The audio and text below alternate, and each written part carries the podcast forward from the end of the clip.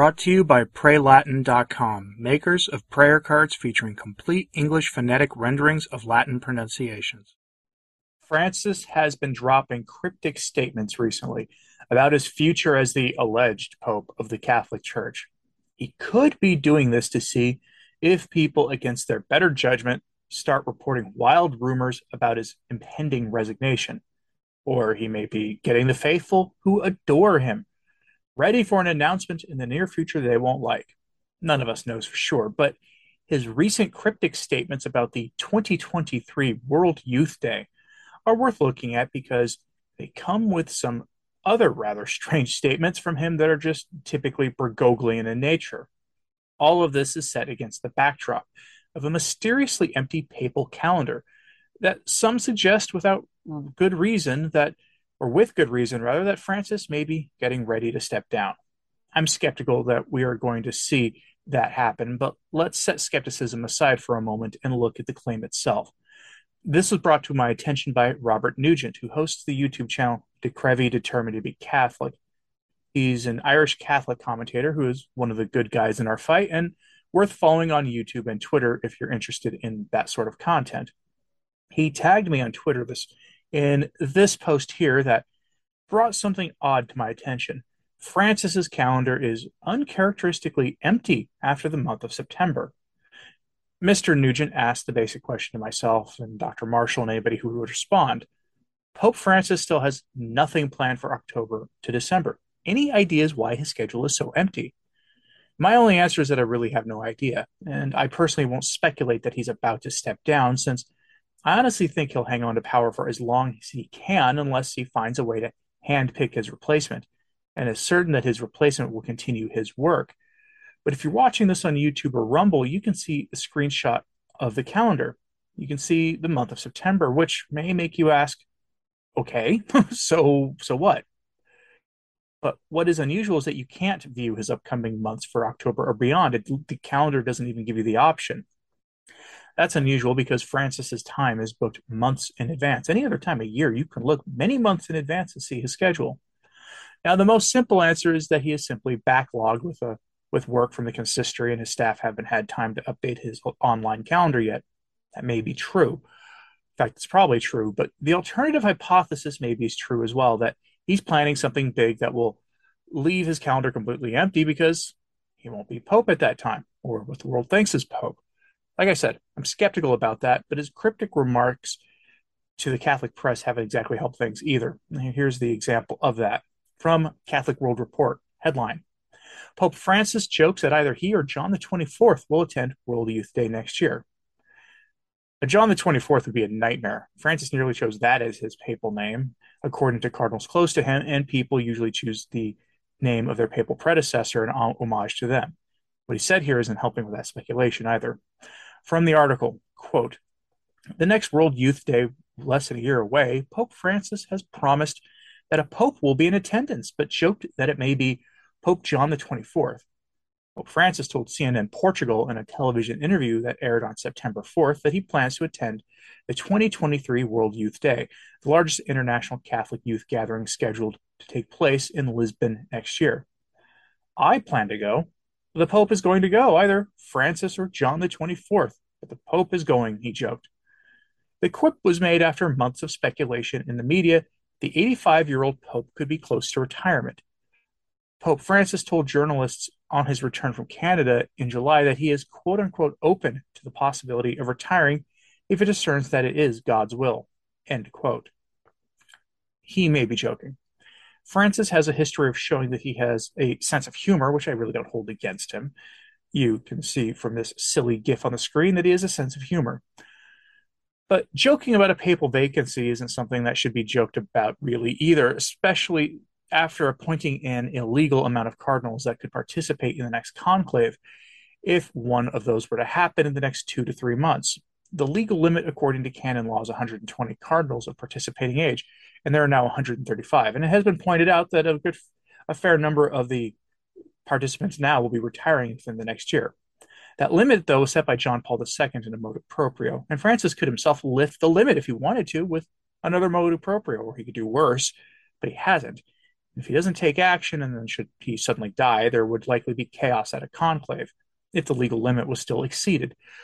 But that's just a hypothetical. At this time, with people reading his statements and listening to rumors as signs of his imminent stepping down, the number of cardinals at present that would participate is a violation of canon law if, a, if a, one of these things were to happen in the next month. But the other statements from Francis about World Youth Day are strange and frankly cringe inducing. Apparently, we cannot speak to younger Catholics about the faith in ways that are traditional in any way. Not because Francis and his personal animosity towards all things tr- traditionally Catholic, but because he thinks people aren't capable of understanding the traditional language of the church. It's a rather condescending attitude to have towards the young, if you ask me. And it does explain some of his animosity towards traditional Catholicism more broadly. I mean, but check out these statements for yourself. They are kind of strange. Quote Speaking about World Youth Day, Pope Francis said, When you go to a meeting with young people, you have to be prepared to listen to another language. Young people have their own language, and that comes from their own culture because there is a youth culture. And that also comes from their own creativity. He added, We must speak with the youth language. They have their culture and a progressive language that goes forward, right?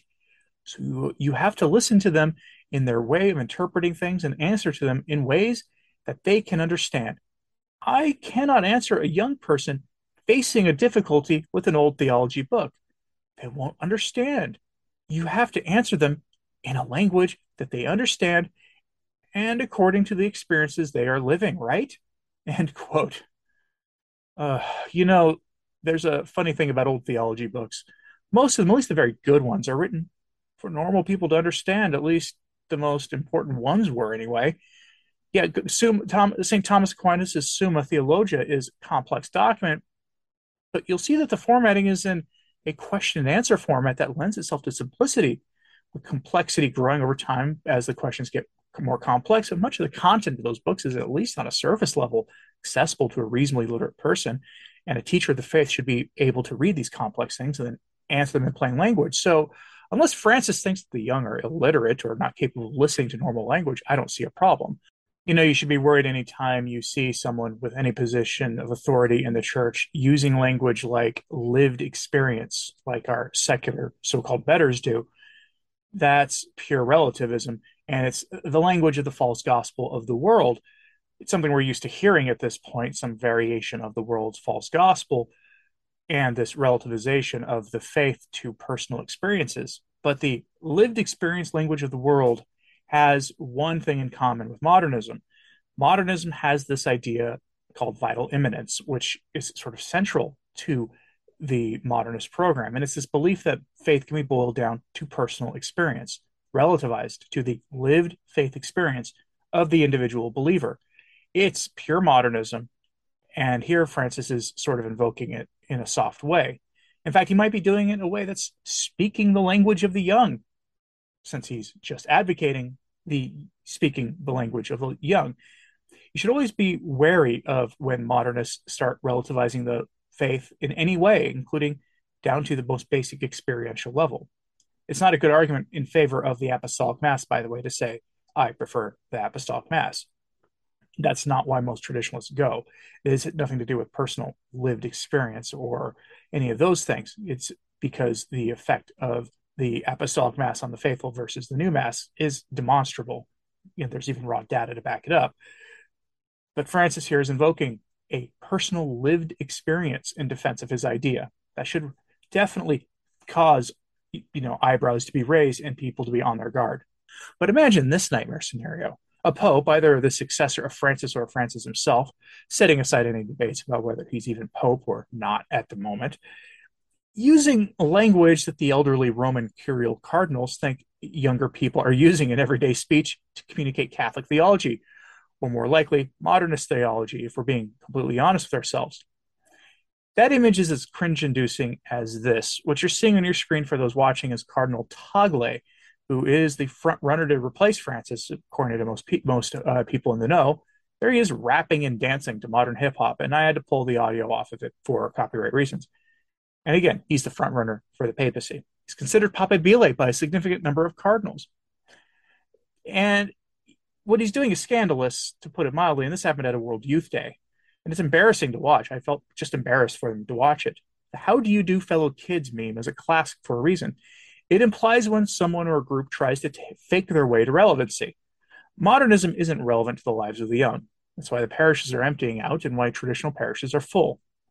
Young people who are still open to the faith crave orthodoxy and authenticity. Speaking to the kids mm-hmm. in their own language will be an embarrassing failure if the Francis Vatican tries to do this in any real way. But having a successful outreach to young Catholics isn't something they're frankly all that interested in anyway. They pay a lot of lip service to it, but they're not all that interested in practice. And we know that because Francis keeps slamming traditional Catholics, whose parishes are skewed heavily towards the young for the most part. You haven't, don't believe me, go to any traditional parish and you'll see a much younger demographic on average than the typical diocesan parish. I know there are exceptions, of course, that there are traditional parishes that are having trouble attracting anyone, but that's a different problem. But as I said a moment ago, young people who have any shred of the faith hunger for orthodoxy and stability in the faith. And that's why they're at those parishes. They find that in the apostolic mass, not in places where the mass is offered by guitar strumming priests preaching a gospel that sounds suspiciously like the false gospel of the secular world. And that might be why Francis isn't going to attempt to reach out to younger Catholics in a way that'll work. That false gospel of the world is his false gospel, too. So I got to ask, what do you think of Francis's statement that he may not go to World Youth Day 2023, that instead Pope John the 24th may go? Is that just bluster and humor from him that is just feeding this rumor mill? Is he admitting to something more? We should all just take notice. How about his language about speaking the language of the young and how they can't possibly understand the language of classical theology? let me know in the comments. Please like and subscribe if you haven't. It really does help, as is sharing these messages on social media. That helps a lot as well. As always, pray for the church. I'm Anthony Stine. Ave Maria.